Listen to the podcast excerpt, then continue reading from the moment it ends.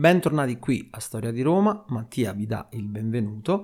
Oggi andremo avanti nel raccontare proprio la prima parte della Seconda Guerra Punica, lo scontro che durò ben sedici anni, che vede contrapposte Roma da una parte e Cartagine con Annibale dall'altra.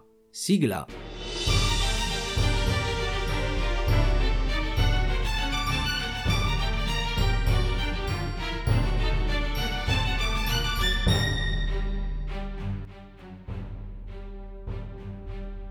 Prima di iniziare volevo invitarvi a seguire la mia pagina ufficiale Instagram del podcast che si chiama Podcast Storia di Roma.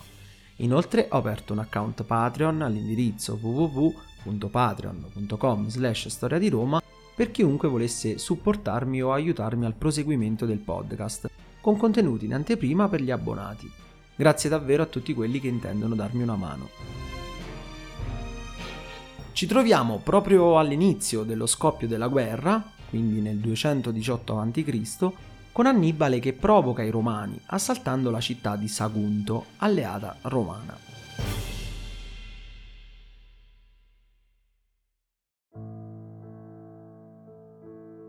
I Romani così chiedono la testa del generale punico al Senato cartaginese, che però, nonostante era contraria alla guerra, si vede costretta a rifiutare l'offerta e così automaticamente Roma dichiara guerra a Cartagine. Annibale, forte della sua autorità e sicuro di sé, ha un'idea molto audace e per alcuni versi quasi folle: invadere l'Italia passando per le Alpi, per sbucare a sorpresa contro i Romani che non si aspettavano minimamente un attacco da nord, soprattutto perché mai nessuno aveva osato attraversare la catena montuosa a nord Italia, viste le condizioni sia climatiche che geografiche proibitive. Le Alpi infatti venivano chiamate dai Romani le prime mura di Roma. Più precisamente i Romani si aspettavano di scontrarsi con il generale cartaginese o in territorio spagnolo o direttamente a Cartagine, questo perché via mare non avrebbe potuto mai far sbarcare in Italia tutto il suo esercito, dato che i punici avevano perso, dopo la sconfitta della prima guerra punica, l'egemonia marittima, e quindi sarebbe tornato in patria per lo scontro o avrebbe aspettato i Romani proprio in Spagna. Questo perché, ripetiamo, un'invasione via terra in Italia era davvero impensabile. Percorrere milleseicento chilometri con novantamila uomini era un qualcosa puramente da fantascienza. Non solo avrebbe potuto trovare altri nemici lungo il percorso e quindi affrontare battaglie continue, ma soprattutto pensate a quanto poteva essere complicato l'aspetto logistico di questa impresa. Questo aspetto molte volte viene dalla maggior parte delle persone tralasciato, ma è in pratica fondamentale. Capite bene che sfamare e assicurare cibo e acqua ogni giorno a quasi centomila uomini non era una cosa da poco. Non esistevano supermercati lungo la via che potessero risolvere il problema, e quindi Annibale doveva assicurarsi proprio dalla Spagna un continuo arrivo di viveri e vettovaglie che supportasse man mano l'avanzata delle sue truppe. Giusto per darvi un esempio, un esercito romano di venticinquemila uomini, una classica diciamo armata consolare, consumava circa ventitré tonnellate di prodotti alimentari al giorno, senza contare il foraggio degli animali, con i quali la cifra più o meno raddoppiava. Un solo elefante, ad esempio, al giorno consuma circa duecento chilogrammi di cibo e altri duecento litri di acqua. Seguendo più o meno queste proporzioni e facendo un calcolo abbastanza approssimativo, ma che comunque rende l'idea dell'immenso numero, l'esercito di Annibale aveva bisogno al giorno di circa novanta tonnellate per i suoi uomini e centocinquanta tonnellate di foraggio per gli animali.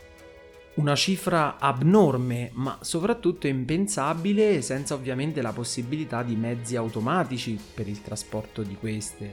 E anche in che territori sarebbe dovuto arrivare? Pensate alle Alpi, ad esempio. Non solo però i Romani pensavano fosse impossibile attraversare le Alpi con un esercito, sappiamo che molti generali cartaginesi di Annibale espressero un parere negativo sul suo progetto.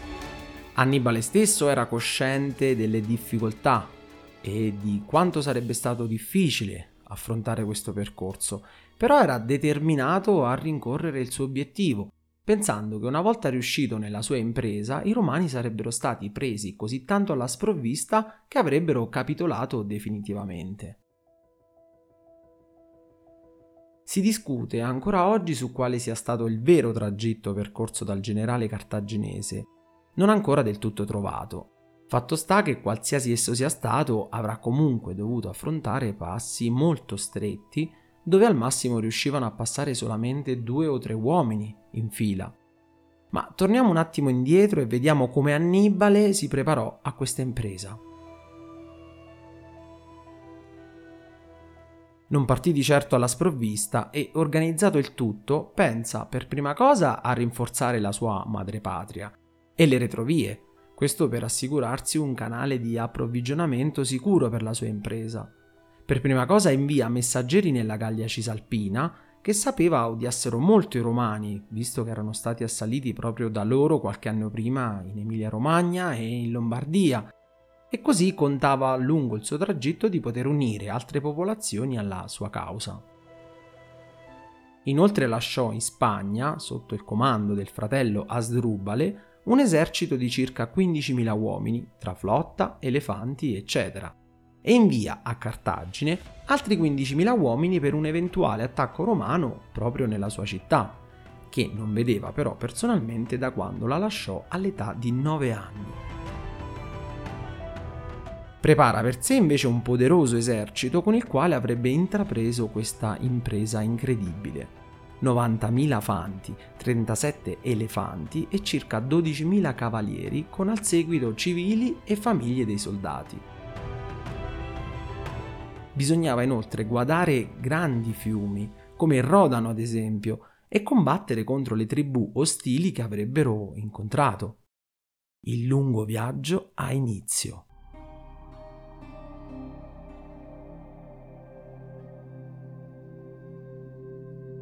Dopo aver valicato il fiume Ebro, che era appunto quel fiume che entrava nel trattato tra Roma e Cartagine, che non doveva essere mai superato dai cartaginesi, disponendo l'esercito su tre colonne iniziarono i primi problemi. Polibio e Tito Livio scrivono che Annibale dovette combattere contro almeno quattro tribù: gli Ilergeti, i Bargusi, gli Ausetani e i Lacetani, che si trovavano ai piedi dei Pirenei. Essi riuscirono a raggiungere e conquistare infine la colonia greca di Emporion, l'attuale Ampurias. A difendere le nuove conquiste come Terraco, Barcino, l'odierna Barcellona, Gerona, i valichi dei Pirenei e tutta quella che oggi è nota come Costa Brava, Annibale lasciò Annone con undicimila uomini, diecimila fanti e mille cavalieri. Intanto settemila uomini furono congedati, tra cui tremila carpetani, e tornarono in Spagna, poiché Annibale giudicò molto pericoloso trattenerli con la forza, dato che proprio loro iniziarono ad essere riluttanti all'idea di valicare le Alpi. E così oltrepassarono i Pirenei, giungendo nella Gallia durante il mese di agosto, esclusi dal numero i congedati, i morti in battaglia, i dispersi e i disertori. Solo in questa prima parte del viaggio rimasero poco più della metà dell'armata iniziale, vale a dire cinquantamila fanti, novemila cavalieri e i trentasette elefanti. Giunto in Gallia, Annibale si accampò presso Illiberri, l'odierna Elne, da dove poté dialogare con le vicine tribù, ottenendone il libero passaggio fino a oltre la città di Ruscino, sempre nella Francia meridionale. In cambio diede splendidi doni e alcune ricchezze. Ora però lo attendeva la parte più complicata, l'attraversamento delle Alpi. Nel frattempo Roma non stava a guardare. Il console Publio Cornelio Scipione, padre del futuro Scipione l'Africano, che aveva radunato in agosto il suo esercito a Pisa per imbarcarlo alla volta della Spagna, venne raggiunto dalla notizia che Annibale aveva varcato i Pirenei e quindi decise di bloccarlo sul Rodano, poiché, non essendo il fiume attraversabile facilmente, poiché era molto grande e profondo, Annibale avrebbe dovuto costruire un ponte di barche per attraversarlo, e quindi rallentando di parecchio la sua marcia. Così il console si preparò, veleggiò verso la città alleata di Massilia, l'odierna Marsiglia, alle foci del fiume.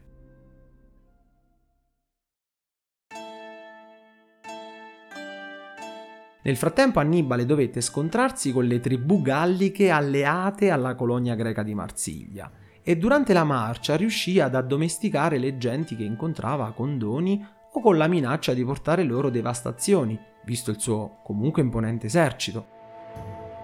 Fino a quando però giunse nel territorio dei Volci, un popolo celtico stanziato proprio vicino al fiume Rodano. Questi, quando seppero dell'arrivo dell'esercito cartaginese, si trasferirono in massa ad est del Rodano, utilizzando il fiume come baluardo e occupandone la sponda sinistra con le armi.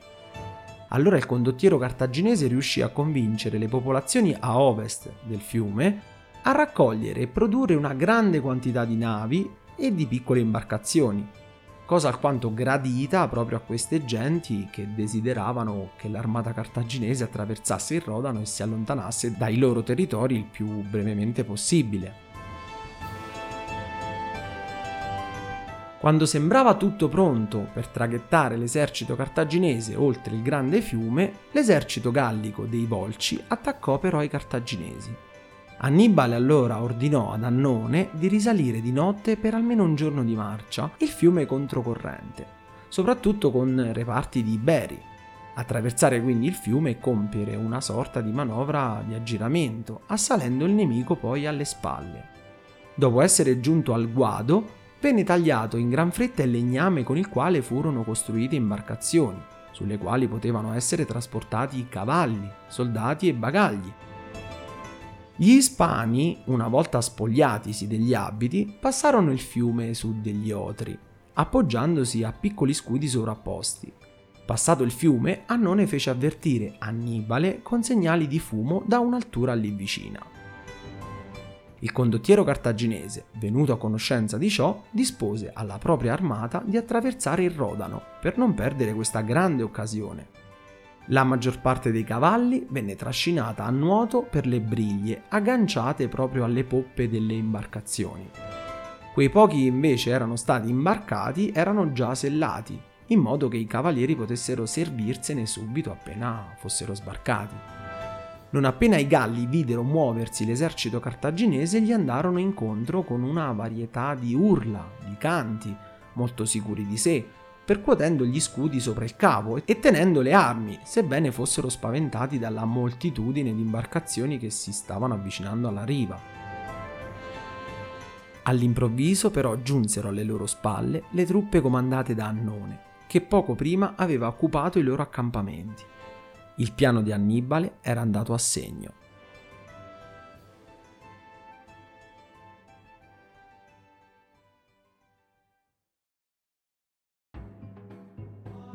Assaltati come erano da due fronti, riuscirono ad aprirsi un piccolo passo tra la massa di cartaginesi e terrorizzati fuggirono verso i loro villaggi. Così Annibale, fatte passare poi tranquillamente le rimanenti truppe tramite imbarcazioni e scialuppe, varie in legno, pose i propri accampamenti non curandosi più della minaccia gallica. Anche il Rodano era stato superato. Prima di iniziare la traversata delle Alpi, però, vi furono altre avventure che il generale cartaginese dovette affrontare. Livio sostiene che Annibale, dopo quattro giorni di marcia, sia giunto in una località chiamata Isola, dove i fiumi Rodano e Isere si incontrano, scendendo entrambi dalle Alpi. Anche lo storico greco Polibio scrive che Annibale arrivò con il suo esercito all'altezza del fiume Isere, affluente di sinistra del Rodano, ma non aggiunge nessun'altra informazione circa il valico delle Alpi. Probabilmente se n'era già persa la memoria o non era importante come informazione. Fatto sta che questo territorio, compreso tra i due fiumi, era abitato dagli Allobrogi, gente assai potente e ricca nella Gallia in quel periodo. Gli Allobrogi, apro una piccola parentesi, li vedremo successivamente quando parleremo di Giulio Cesare. Si racconta che il popolo degli Allobrogi vivesse alcune discordie interne. Due fratelli erano infatti in lotta per il possesso del regno e Annibale venne chiamato a risolvere la disputa.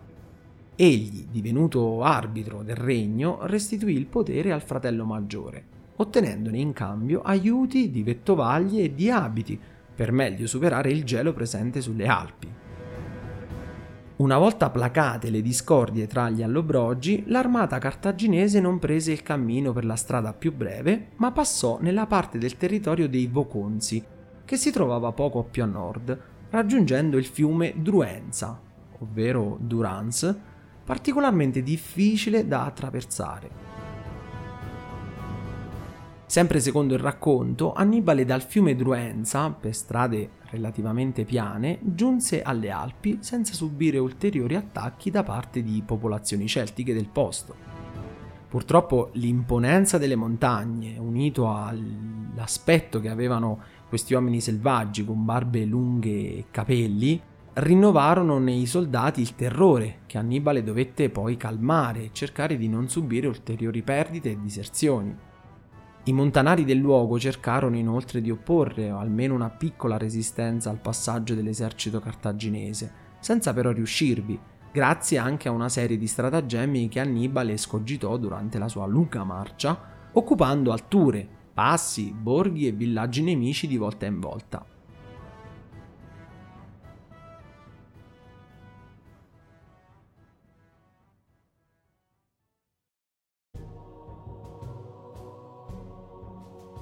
Dopo nove giorni di marcia, Annibale giunse al valico per passare le Alpi. L'esercito si fermò nei suoi pressi per almeno due giorni, sorpreso anche da una pesante nevicata. Ogni notte che passava sulle alture della montagna continuava a perdere uomini, per il freddo, per la fame, dato che i viveri non erano disponibili a quelle altezze, e quindi i soldati iniziarono a mangiare molto meno, dimezzando le loro razioni per farle bastare durante tutta la traversata.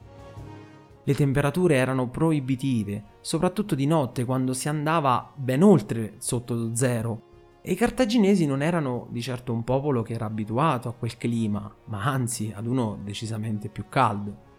Gli uomini cadevano sempre di più e Annibale restava vicino alle sue truppe, dando loro l'esempio che serviva per dargli forza. Mangiava le loro stesse razioni, stava con loro e dormiva nelle loro tende, come uno di loro e non come un comandante esterno al di sopra. Questo diede ancora più grinta ai soldati che vedevano, nelle loro stesse condizioni, il loro comandante, quello per cui erano pronti a morire. Una volta arrivati in cima alla vetta, la discesa non fu per nulla più facile. Molti altri uomini morirono cadendo per i vari dirupi, scivolando sul ghiaccio e cadendo da altezze che non lasciavano scampo. Finita la traversata, dei quasi cinquantamila uomini rimasti ne morirono circa la metà. Questo ci fa capire che non fu un successo, ma anzi fu un autentico massacro. Dei novantamila uomini più dodicimila cavalieri e trentasette elefanti che iniziarono l'impresa, Annibale, tra battaglie lungo il percorso, disertori e morti sulle Alpi, rimase, pensate, solamente con ventimila fanti e seimila cavalieri, e forse un elefante. L'esercito rimasto di certo però aveva una peculiarità. Erano gli unici sopravvissuti e per questo erano il meglio delle sue truppe, gli uomini più determinati, più forti e anche più abili in battaglia. Proprio con questi si preparava all'attacco su Roma. Lo scontro ha inizio. Io vi ringrazio per l'ascolto, se il podcast vi interessa vi pregherei di cliccare sul segui per non perdere i prossimi episodi. Infine potete scrivermi commenti o suggerimenti a storiadiroma punto podcast chiocciola gmail punto com. Grazie a tutti e al prossimo episodio!